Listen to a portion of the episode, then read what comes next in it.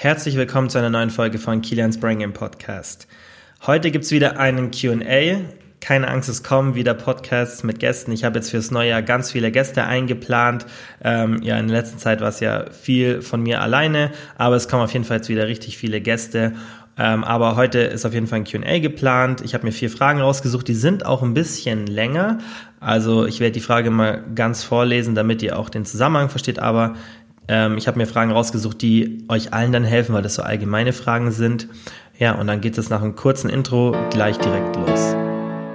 In Kilians Brain Game Podcast lernst du alles, was du für ein gesundes und erfülltes Leben benötigst. Du bekommst hier mehrmals pro Woche wissenschaftlich fundiertes Wissen über Ernährung, Sport, Schlaf, persönliche Weiterentwicklung und vieles mehr.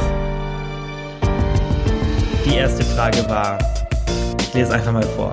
Hallo, hab eine Situation, die vielleicht für deinen Podcast interessant wäre. Zu mir, ich bin 19 und 1,67 groß. Also letztes Jahr hatte ich mein Zielgewicht von 53 Kilo erreicht. Wog davor 65 Kilo in einem Zeitraum von circa sechs Monaten. In der Zeit hörte ich auch zum allerersten Mal zu bingen auf, also mit Essattacken. Das Gewicht konnte ich circa ein Jahr halten. Nun ist es so, nach der überstandenen Abiturphase dieses Jahr bin ich kontinuierlich ungewollt am Zunehmen und bingen in Klammern nun 67 Kilo. Ich habe das Gefühl, dass ich mir meinem Körper nicht mehr vertrauen kann und bin irgendwie in einem Kreislauf gegangen. Gefangen wahrscheinlich. Äh, typischerweise esse ich sechs bis sieben Tage die Woche 1700 Kalorien, also relativ wenig jetzt nach meiner Einschätzung. Und an einem Tag binge mit ungefähr 4.000 bis 5.000 Kalorien. Ich versuche jede Woche aufs Neue aus diesem Kreislauf herauszukommen. Habe es auch mal drei Wochen ohne geschafft, aber dann eine Woche durch, Punkt, Punkt, Punkt, also wahrscheinlich durchgebinged. Solange fühle ich mich wirklich, so langsam fühle ich mich wirklich unwohl, aber bin in der Situation wirklich wie in einer Trance und nicht ich selbst. Ich tracke jeden Tag 10.000 Schritte und mache circa dreimal die Woche eine Stunde Krafttraining. PS als Kind fing meine Binge-Phase mit 12 an, hatte dann mit circa, mit 13 circa 80 Kilo. Also, ähm, was ich erstmal sag, hört euch oder hör dir, wenn du so ein Problem hast mit Binge-Eating, die Podcast-Folgen dazu an. Das ist Folge Nummer 6, Nummer 7 und Nummer 8. Ähm, da habe ich ähm, über das Thema gesprochen mit Gästen, auch in Folge 25 sehe ich hier gerade, also 6, 7, 8 und 25 ähm, anhören. Da habe ich mit äh, der Vero und der Nati ähm, drüber gesprochen. Die hatten beide Erfahrungen damit. Es waren sehr lange Gespräche, es waren aber auch sehr interessante Gespräche. Da gab es extrem viel positives Feedback. Also, wenn du Probleme hast mit Binge Eating, dann bitte die Folgen anhören. Da sind mega viele Infos auch von uns drin. Aber ich möchte trotzdem kurz auf diese Frage eingehen, denn das, was die Person beschreibt, ist halt so ein Auf und Ab. Mal ist es gut, mal ist es schlecht. Und ähm, ja, sie beschreibt ja, dass sie sich ähm, in so einem Kreis gefangen fühlt, also in so einem negativen Kreislauf. Und ähm, da ist es natürlich dann wichtig, dass man aus diesem Kreislauf rauskommt. Also da gibt's jetzt keinen Wundertrick, deswegen auch, wie gesagt, die Bitte, die Podcasts anzuhören, weil da reden wir über ganz viele Möglichkeiten, wie man das dann umsetzen kann und ja, wie man einfach mit diesem Binge-Eating zurechtkommt, dass es eben nicht mehr der Fall ist. Aber was ich auf jeden Fall mal versuchen würde, ist, nicht immer in diese Extreme zu geraten. Also nicht dieses Bingen dann zu kompensieren mit extrem wenig Essen, denn das ist häufig ein Problem, in das sich Leute dann selbst bringen, wenn sie eben so Binge-Eating-Attacken haben, ist, dass sie dann versuchen, dieses viele Essen zu kompensieren.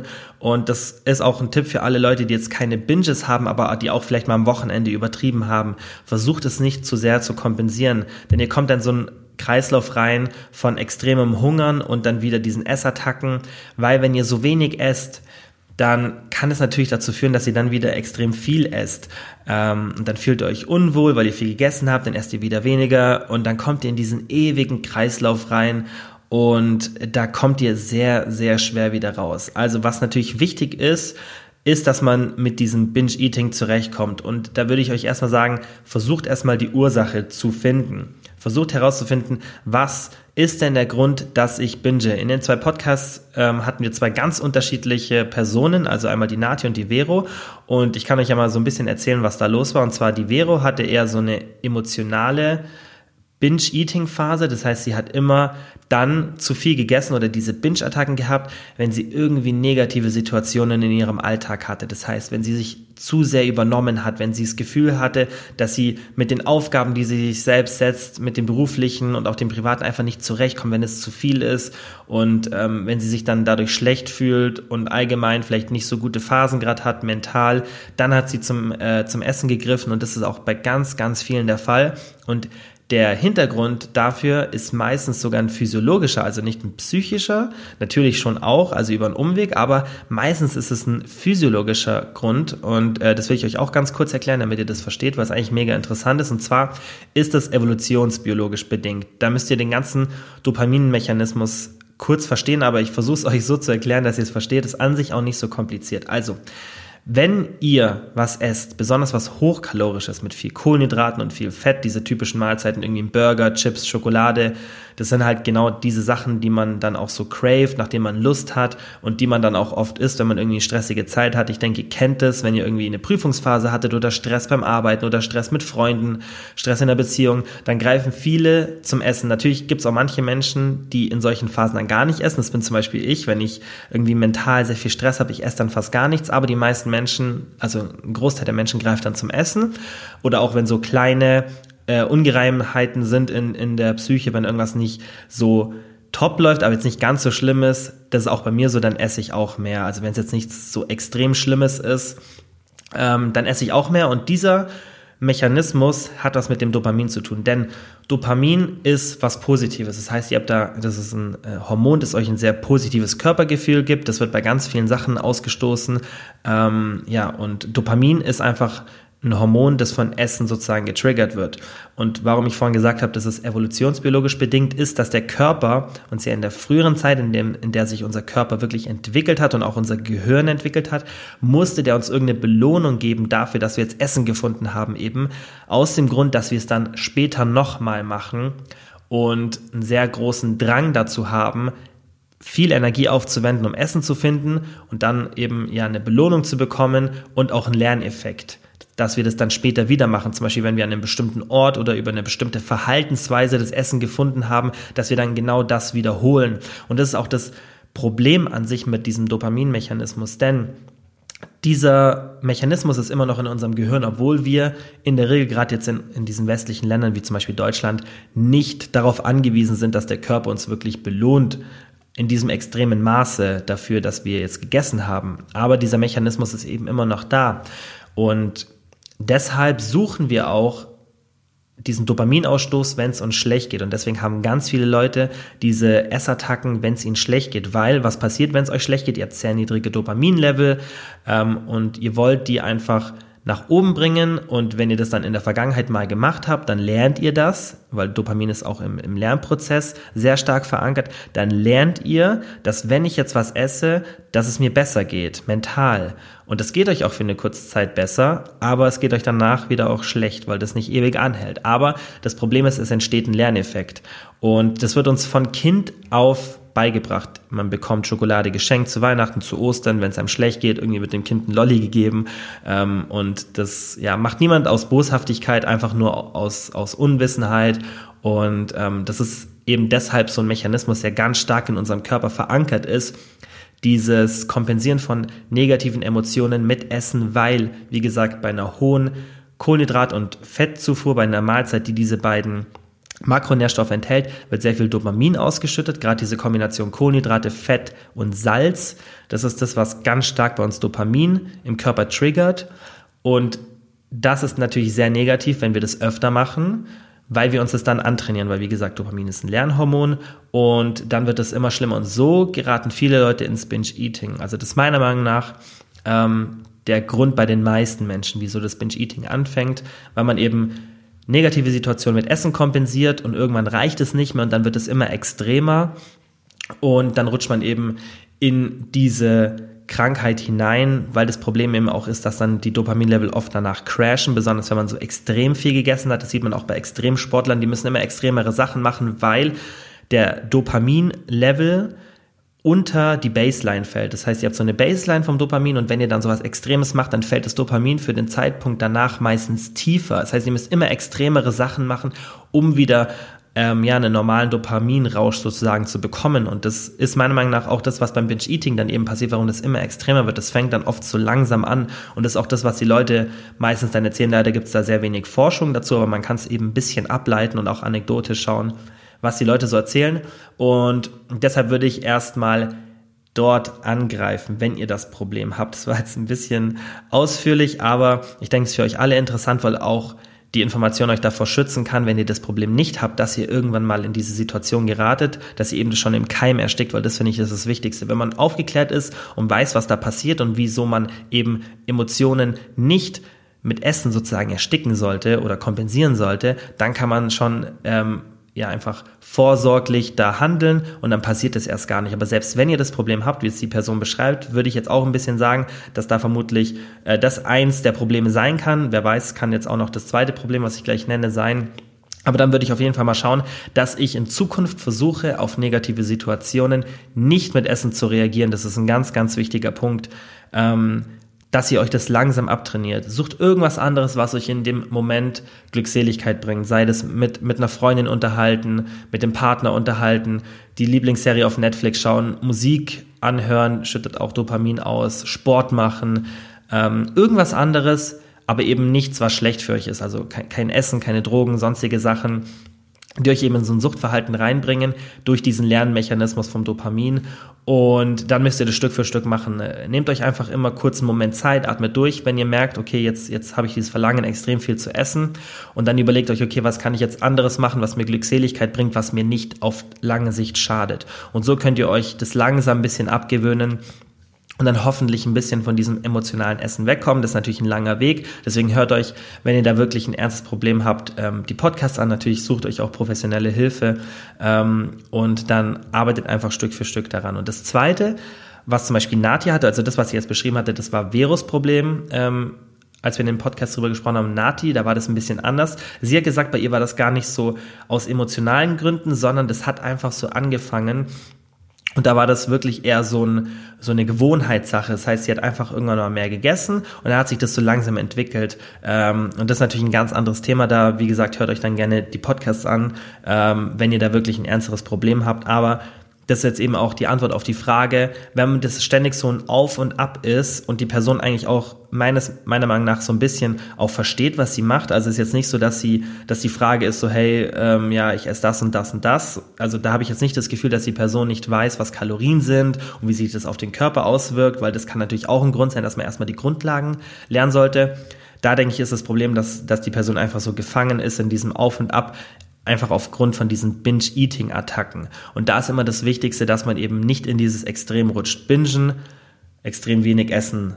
Bingen, extrem wenig essen. Das sollte man gar nicht machen, sondern wenn ihr so einen Anfall habt, esst normal weiter und versucht erstmal diese Ursache vom Binge-Eating in den Griff zu bekommen. Weil bevor ihr das nicht macht, werdet ihr niemals auf so einen geraden Weg kommen, dass ihr wirklich nicht mehr diese Aufs und Ab, Auf und Abs habt, ähm, das ist wirklich wichtig, das Problem an der Wurzel zu greifen und nicht ständig versuchen, sozusagen die Symptome in Anführungszeichen, also diese hohen Kalorienzufuhr oder niedrige Kalorienzufuhr in den Griff zu kriegen ähm, und es ständig irgendwie zu kompensieren, sondern versucht erstmal an die Wurzel des Problems zu gehen und da würde ich euch, wie gesagt, die beiden Podcasts empfehlen, ähm, die ich da aufgenommen habe, es sind in mehrere Teile aufgeteilt, wie gesagt, Folge 6, 7, 8 und ich glaube 25 war es.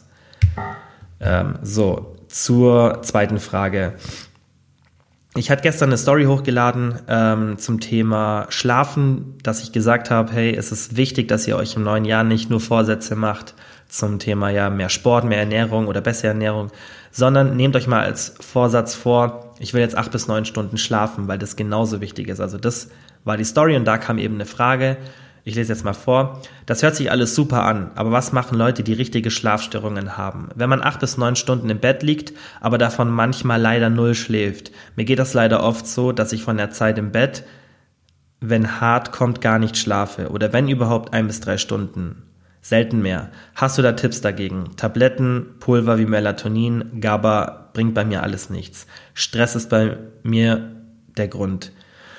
Ja, ähm, die Person erkennt es eigentlich schon richtig, Stress ist der Grund. Und ähm, wenn ihr natürlich so eine ernste Schlafstörung habt, dann solltet ihr an sich einen Arzt aufsuchen, vielleicht ins Schlaflabor gehen, bitte wirklich zu jemandem Kompetenten gehen, nicht einfach nur einen Arzt, der euch dann Schlaftabletten gibt. Ähm, Schlaftabletten haben eine sehr hohe Korrelation mit, ähm, ja, mit kanzerogenen Erkrankungen, das heißt einfach ja, Krebs ähm, und Schlaftabletten sollte man nie dauerhaft nehmen, gerade äh, die verschreibungspflichtigen und auch andere Sachen, die ihr irgendwie im DM bekommt oder auch im Internet, helfen euch nicht. Es gibt nichts, was ihr in Deutschland bekommt, kein Melatonin, kein GABA, was gegen dieses extreme Problem hilft. Das ist, sind alles Placebos ähm, und die haben keinen so extremen ja keine so extreme Auswirkungen, äh, Auswirkungen auf Schlafstörungen. Wenn ihr so eine Schlafstörung habt, das klingt sehr nach einer Insomnia bei der Person, also wirklich nach Schlaflosigkeit, dann müsst ihr da wirklich schauen,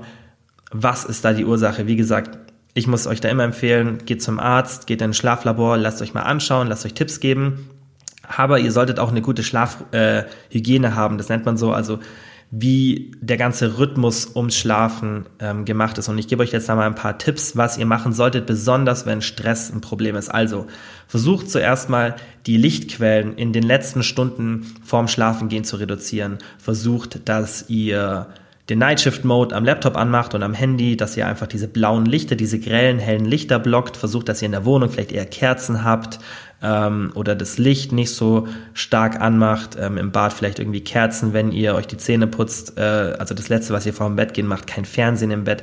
Einfach versucht, diese Lichtquellen im Griff zu haben oder einfach zu, zu reduzieren, wenn ihr Probleme beim Schlafen habt. Es gibt Menschen, die können irgendwie vorm Schlafen gehen Fernsehen und da klappt es. Wenn das für euch klappt, dann macht es. Ähm, aber wenn ihr eben Probleme habt, dann lasst es sein. Versucht die Lichtquellen zu reduzieren, denn ist ja logisch, Licht von außen gibt uns einfach ein Zeichen, jetzt ist Tag und wir haben bestimmte Zellen im Körper, die das registrieren und dann wird die Melatoninproduktion unterdrückt und Melatonin, wenn das eben bestimmte Level im Körper erreicht, triggert dem Körper, hey, jetzt ist Zeit zu schlafen, werd müde und dann kannst du auch gut schlafen.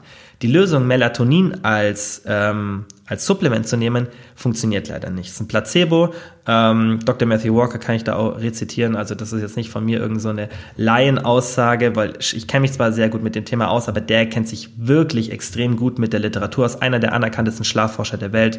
Und ähm, er sagt auch immer, dass Melatonin an sich in den meisten Szenarien ein Placebo ist und ähm, auch alle anderen Sachen, die man dazu nehmen kann, keinen großen Effekt haben. Das, was ich euch jetzt erzähle, das hat einen großen Effekt. Wenig Licht, ähm, wie gesagt, ist Nummer eins Tipp. Ähm, und das könnt ihr, wie gesagt, nur dadurch korrigieren, dass ihr wirklich auch wenig Licht habt, nicht, dass ihr irgendeine Melatonin-Tablette nehmt. Ähm, dann das zweite, was vermutlich auch der wichtigste Punkt ist, ist, dass ihr einen normalen Schlafrhythmus habt oder den gleichen Schlafrhythmus. Geht immer zur gleichen Zeit ins Bett und wacht zur gleichen Zeit auf. Ich weiß, es ist schwierig, besonders wenn man Schichtarbeit hat, hat aber es ist ein sehr, sehr wichtiger Punkt und vermutlich auch das Wichtigste, wenn man die Literatur anschaut, für einen gesunden Schlaf. Also das solltet ihr machen. Schlaft nicht zu verschiedenen Zeiten. Dann ganz wichtig, Körpertemperatur. Die sollte nicht zu hoch sein abends. Ähm, natürlich solltet ihr jetzt nicht frieren, aber ihr solltet ein kühles Schlafzimmer haben. Keins, das jetzt irgendwie eine Heizung anhat ähm, ja, und schaut auch vielleicht davor, dass ihr jetzt nicht gerade so einen extrem warmen Körper habt oder dass ihr den ein bisschen runterkühlt, denn das triggert auch sehr stark Schlaf und man vermutet aktuell sogar, dass die Körpertemperatur mehr den Schlaf triggert als das Sonnenlicht von außen. Das heißt, dass, die, dass der Temperaturaspekt unseres Körpers wichtiger ist als das Sonnenlicht.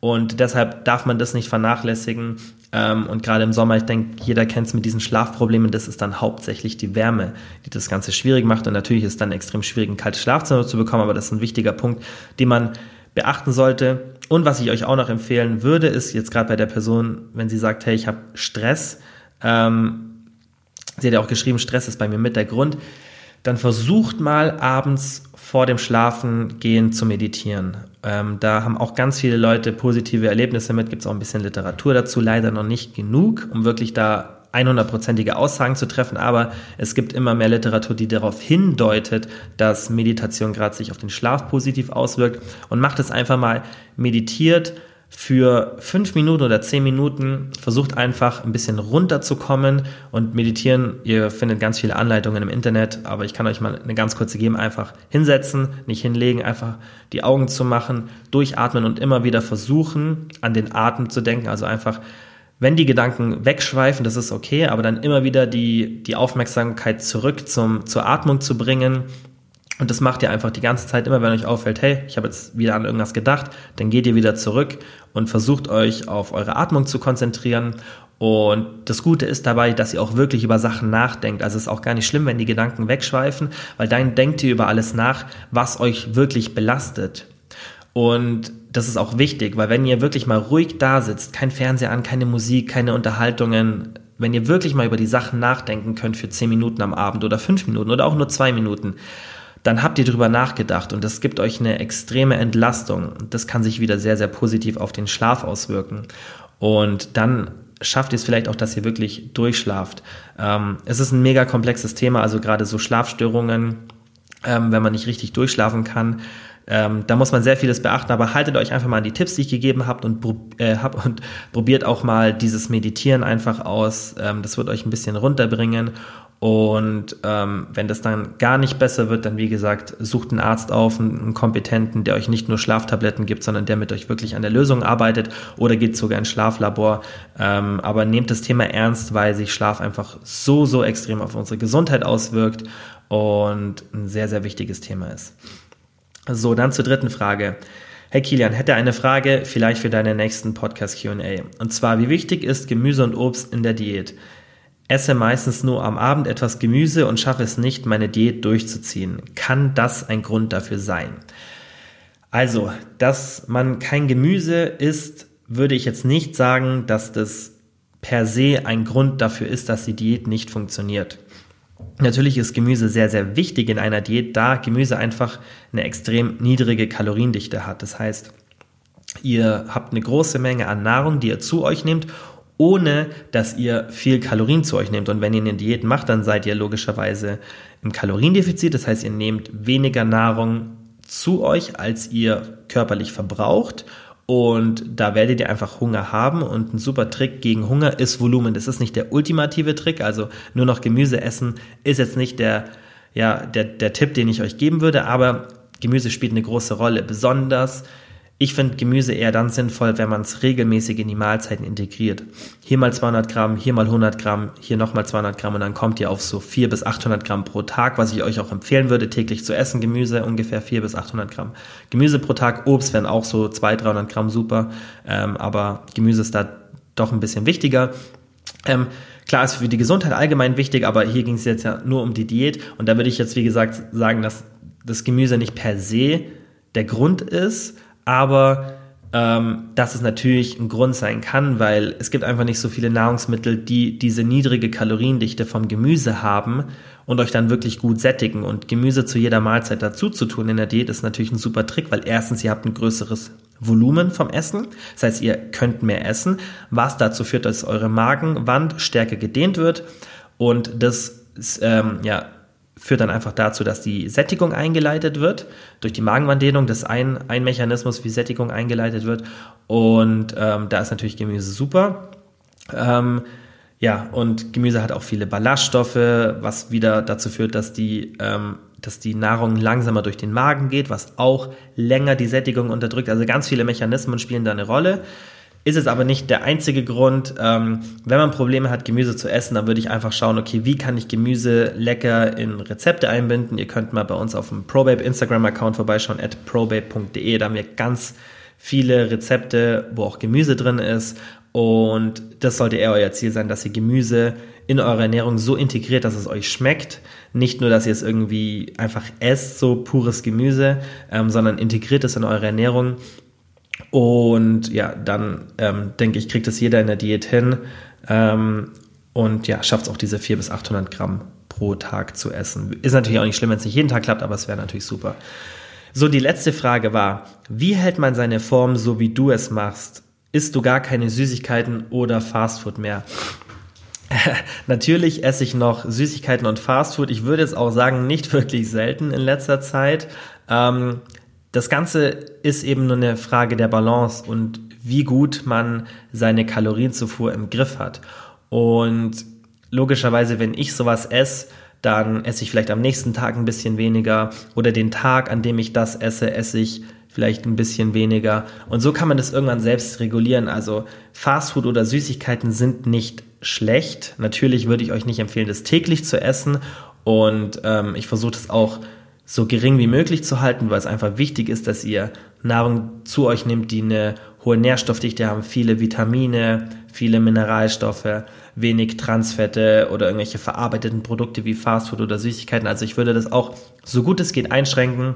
Ich würde mich da immer so ein bisschen an so einer ja, Pareto-Regel orientieren. Das heißt 80% unverarbeitet, 20% verarbeitet, weil es ist einfach die Realität, dass wir alle ab und zu mal verarbeitete Produkte essen und ich finde, es sollte auch nicht das Ziel sein, die komplett aus seinem Leben zu verbannen, weil es einfach bei den meisten gar nicht klappt. Also es ist ja unrealistisch, dass ihr diese ganzen Sachen nie wieder essen werdet. Und ich finde, das sollte auch nicht unser Ziel sein. Ähm, besonders wenn man einfach ein, ein, Leben haben will, das jetzt vielleicht nicht nur aus Gemüse und Reis und sowas besteht. Ähm, die Frage ist, wie gesagt, nur, ob man da eine Balance findet und ob man das einfach alles im Griff hat. Und da finde ich halt auch wieder das Thema Kalorienzielen extrem wichtig. Ich finde, Kalorienzielen sollte jeder mal in seinem Leben gemacht haben, nicht aus dem Grund, dass ihr irgendwie einen Kontro Kontrollzwang entwickelt, sondern einfach aus dem Grund, dass ihr mal lernt, okay, was sind überhaupt Kalorien? Was haben bestimmte Nahrungsmittel einfach ähm, an Kalorien und, und was hat eine Mahlzeit an Kalorien und ganz wichtig, wie wirken sich diese Kalorien auf meinen Körper aus? Und dann entwickelt ihr ein Gefühl dafür, was überhaupt mit eurem Körper passiert, wenn ihr Nahrung zuführt. Ihr esst dann nicht einfach nur bestimmte Lebensmittel und sagt, okay, das ist gut, das ist schlecht, sondern ihr beurteilt Lebensmittel eher daran, was sie für eine Kalorienmenge haben. Und das gibt euch eben so einen Skill, den ihr nie wieder verlernt, dass ihr dann später mal ohne Kalorien zählen auch wisst, wie ihr Süßigkeiten und Fastfood in euer Leben integriert, weil ihr das eben so ein bisschen abschätzen könnt und dann könnt ihr, wie gesagt, wie ich es jetzt mache, zum Beispiel an dem Tag ein bisschen weniger essen und das alles so per Augenmaß machen. Und das ist eigentlich der, der, der beste Tipp, den ich geben kann. Habt keine Angst vor diesen Lebensmitteln, also habt keine Angst vor Schokolade, Burger, Pommes, was weiß ich. Alles, was halt so oft verteufelt wird, habt da keine Angst dafür. Es ist ja nicht per se schlecht. Das, was euch zum Übergewicht bringt, ist ein Kalorienüberschuss, ein dauerhafter. Und wenn ihr den nicht habt, dann müsst ihr gar keine Angst haben. Und deshalb ist es eben so wichtig, dass man die Kalorienzufuhr möglichst täglich so ein bisschen überschlägt und einfach weiß, was man gegessen hat. Ähm, und dann könnt ihr sowas ganz easy in euren Alltag integrieren. Und das versuchen wir auch immer bei ProBab euch beizubringen, dass wir sagen, hey, es ist nicht das Ziel, dass man auf alles verzichten sollte, Alkohol mit Freunden essen gehen und so. Ähm, natürlich sollte man das im Rahmen halten, aber wie realistisch ist es, dass wir alle in unserem Leben ständig darauf verzichten und ist es auch ein Leben, das wir führen wollen? Wollen wir wirklich auf alles verzichten? Ähm, und ich sage nein, das macht bei den meisten Leuten keinen Sinn. Die meisten haben keine Lust darauf, ist auch verständlich und es ist auch gar nicht notwendig. Es ist viel, viel wichtiger, dass man das in einem Maße macht und da finde ich halt diese 80-20-Regel super und man sich da so ein bisschen orientieren ähm, kann und auch nicht das Gefühl hat, dann auf was zu verzichten. Und so kann man ganz, ganz easy, wenn man das mal ein bisschen raus hat mit dem Kalorienzählen, seine Form auch mit Süßigkeiten und Fastfood halten. Ähm, und das ist kein Wunderstoffwechsel oder sonstiges. Das ist halt einfach nur eine gewisse Kontrolle, die man über die Situation hat, die einem dann erlaubt, sowas auch zu konsumieren. Ja. So, das waren alle Fragen für heute. Ich hoffe, es hat euch gefallen. Ähm, wie gesagt, wenn ihr Fragen habt, das habe ich ja schon ein paar Mal gesagt, schreibt mir einfach gerne eine DM. Und was ich jetzt auch vorne in der Story angekündigt habe, ich werde jetzt, das habe ich auch schon mal hier kurz gesagt, dass ich das vorhabe, ich werde mir einmal pro Woche oder pro zwei Wochen jemanden von euch raussuchen und mit der Person dann eine Stunde eine Beratung sozusagen machen. Das heißt, wir telefonieren dann über Skype und haben einfach ein Gespräch. Ihr könnt mir eure Fragen stellen, was ihr wissen wollt zu Ernährung, Training oder auch anderen Sachen. Ähm, und ich versuche euch dann so gut es geht mit meinem Wissen da zu helfen. Und um dieses Gewinnspiel sozusagen zu gewinnen können, weil natürlich ganz viele das wollen. Also ich habe auch schon ganz viele Nachrichten bekommen von Leuten. Müsst ihr einfach den Podcast in der Story teilen, also in der Instagram Story mir einen Screenshot schicken oder ihr macht eine positive Bewertung in der Podcast-App und schickt mir einen Screenshot. Ähm, ich freue mich natürlich so und so immer mega über sowas, weil ihr wisst ja, das ist viel Arbeit, aber ich mache es so gerne, euch hier zu helfen. Ähm, und ich freue mich dann natürlich mega, wenn ihr das teilt. Ihr macht es auch ganz, ganz oft von alleine, also täglich sind mehrere Story ähm, Erwähnungen vom Podcast und es freut mich mega, weil dann ja, diese kostenlose Arbeit, die ich reinstecke, weiß ich dann einfach, dass es vielen Leuten was bringt und das ist das Einzige sozusagen, was ihr mir zurückgeben müsst. Ihr müsst es auch nicht machen. Also ich sage nicht, hey, wenn ihr hier zuhört, müsst ihr den Podcast mit da irgendwie Freunden oder Familienmitgliedern teilen. Aber ich freue mich natürlich mega, wenn ihr sagt, hey, für die oder die Person wäre das interessant und die würde auch davon profitieren und dann können wir gemeinsam so ein bisschen dran arbeiten, ähm, dass viele Leute an die richtigen Infos kommen ähm, und eben nicht so ja, alles glauben, was irgendwo im Internet steht, ähm, ja, und einfach den, den Podcast vorantreiben und größer machen, dann können wir auch ein paar bekanntere Gäste hier reinbringen. Also alle profitieren davon. Und wie gesagt, wenn ihr da Interesse habt, dass ich mal so eine Stunde euch berate, dann einfach Screenshot vom Podcast in der Story teilen, äh, wenn ihr den eh hört oder eine positive Bewertung machen, natürlich nur, wenn es euch hier gefällt. Und dann seid ihr schon im Gewinnspiel drin. Und dann, ja, würde ich jetzt sagen, wie immer, vielen, vielen Dank, ähm, dass ihr mir so lange zugehört habt und bis zum nächsten Mal.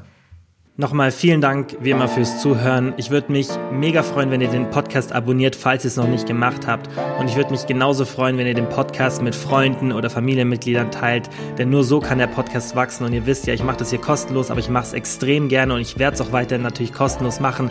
Aber ihr helft mir wirklich sehr, sehr, wenn ihr den Podcast einfach mit Freunden oder Familienmitgliedern teilt oder wenn ihr den in der Story auf Instagram teilt. Einfach, dass Leute von dem Podcast erfahren und dann auch davon profitieren. Vielen, vielen Dank dafür dafür.